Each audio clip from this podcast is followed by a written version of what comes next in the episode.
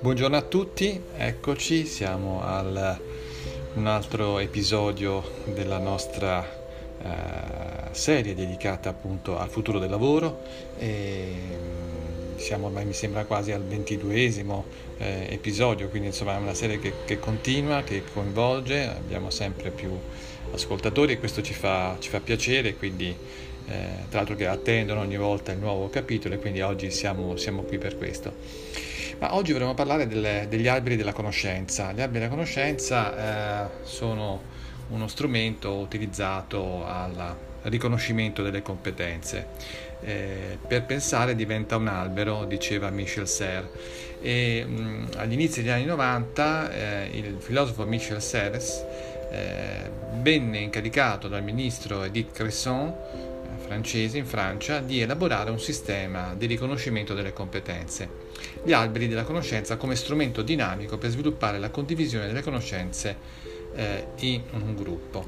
Eh, questo è un discorso molto interessante perché l'albero appunto ha una serie di stratificazioni eh, e quindi le competenze sono appunto come eh, l'aprirsi, lo svolgersi dei rami eh, di, di, un albero. Oggi queste idee insomma, eh, si, si, si, ritrovano attuali proprio grazie all'immenso sviluppo delle reti sociali ovviamente, come sistemi che sono capaci di valorizzare le competenze all'interno delle varie comunità. C'è stato un libro che è uscito qualche anno fa uh, di James, eh, James eh, Surieki, eh, Suroweki, scusate, lui è americano ma avrà un'origine sicuramente eh, diciamo eh, nell'ambito dell'Europa dell'Est immagino. E, e questo libro però ha avuto molto successo, si chiamava, io ne ho tantissimo parlato, La saggezza della folla eh, edizione Fusiorari 2007. Facciamo sempre pubblicità alle case editrici perché riteniamo sia, sia importante. Questo libro trattava della cooperazione come opportunità per arrivare alla vera conoscenza. I gruppi possono essere intelligenti solo se esiste un equilibrio tra le informazioni condivise da tutti e quelle in possesso dei singoli membri.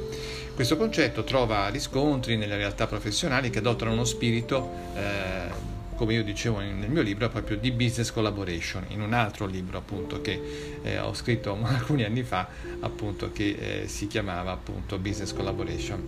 E eh, qui ricordavo che se i gruppi sono abbastanza diversificati, eh, edizioni palinsesto, così eh, siamo, siamo, a posto anche sulla, sulla, sulla mia casa editrice, se i gruppi sono abbastanza diversificati nelle opinioni e nelle informazioni, se sono indipendenti sulla scelta di opinione e se hanno ampia capacità di divulgazione, ma anche di aggregazione. Riusciranno in questo caso a giungere a un pensiero produttivo collettivo e eh, appunto questo io lo ricordavo nel libro eh, Innovazione scusate, e Business Collaboration nell'era della globalizzazione, palinsesto 2009. Ma torniamo agli alberi della conoscenza. Gli alberi della conoscenza vanno visti come un modello di auto-organizzazione incentrato su una formazione permanente in cui le istituzioni non sono il governo della società, ma l'amministratore dell'intelligenza collettiva. L'albero rappresenta la comunità e vengono prese in considerazione tutte le competenze che ogni persona possiede, rappresentate da un'icona.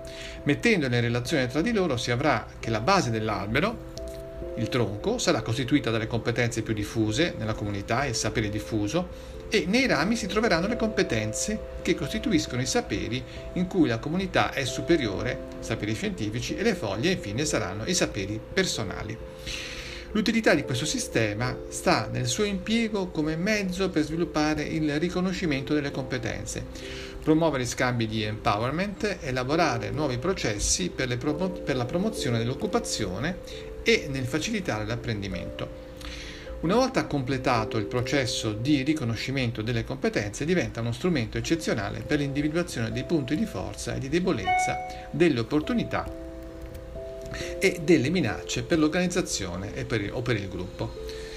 Seth Godin, nel suo libro, eh, grandissimo esperto di marketing americano, nel suo libro Tribù eh, appunto della Spelling Curve, o Clay Shirky, eh, Shirky scusate, eh, in uno per uno, tutti per uno, edizioni codice, riconoscono che per un business di successo è impossibile ignorare la capacità di aggregazione di compiere un'azione collettiva.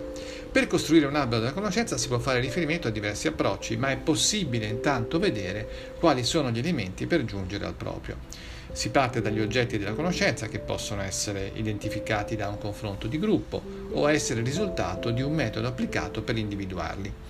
Ogni persona coinvolta fa l'elenco delle proprie competenze e conoscenze. Queste poi andranno a costituire dei blocchi di diverso colore che formeranno proprio l'albero delle conoscenze.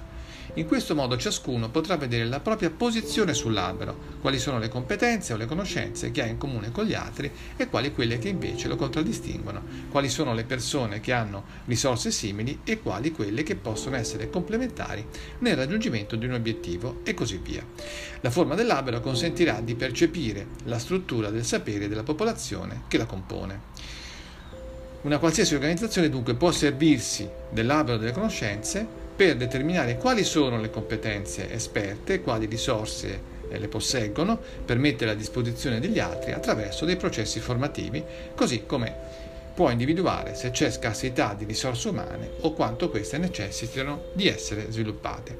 Ora, questo secondo me è molto importante perché altre volte abbiamo ricordato proprio che nell'era post-pandemica o pandemica in cui siamo, stiamo sviluppando una serie di competenze future proprio per riuscire ad adeguarci, ad, a, così, ad adattarci a questo cambiamento eh, molto forte che appunto eh, stiamo in qualche modo vivendo in questa epoca. Quindi l'albero della conoscenza diventa uno strumento secondo me molto utile eh, per appunto identificare queste competenze che sono quelle appunto comuni, diffuse e poi quelle più specifiche che sono appunto di, presenti nei rami e nelle foglie e lì da questa aggregazione nasce qualcosa che poi mette in moto eh, un processo di realizzazione eh, collettivo e questo è molto, molto bello, molto, molto interessante.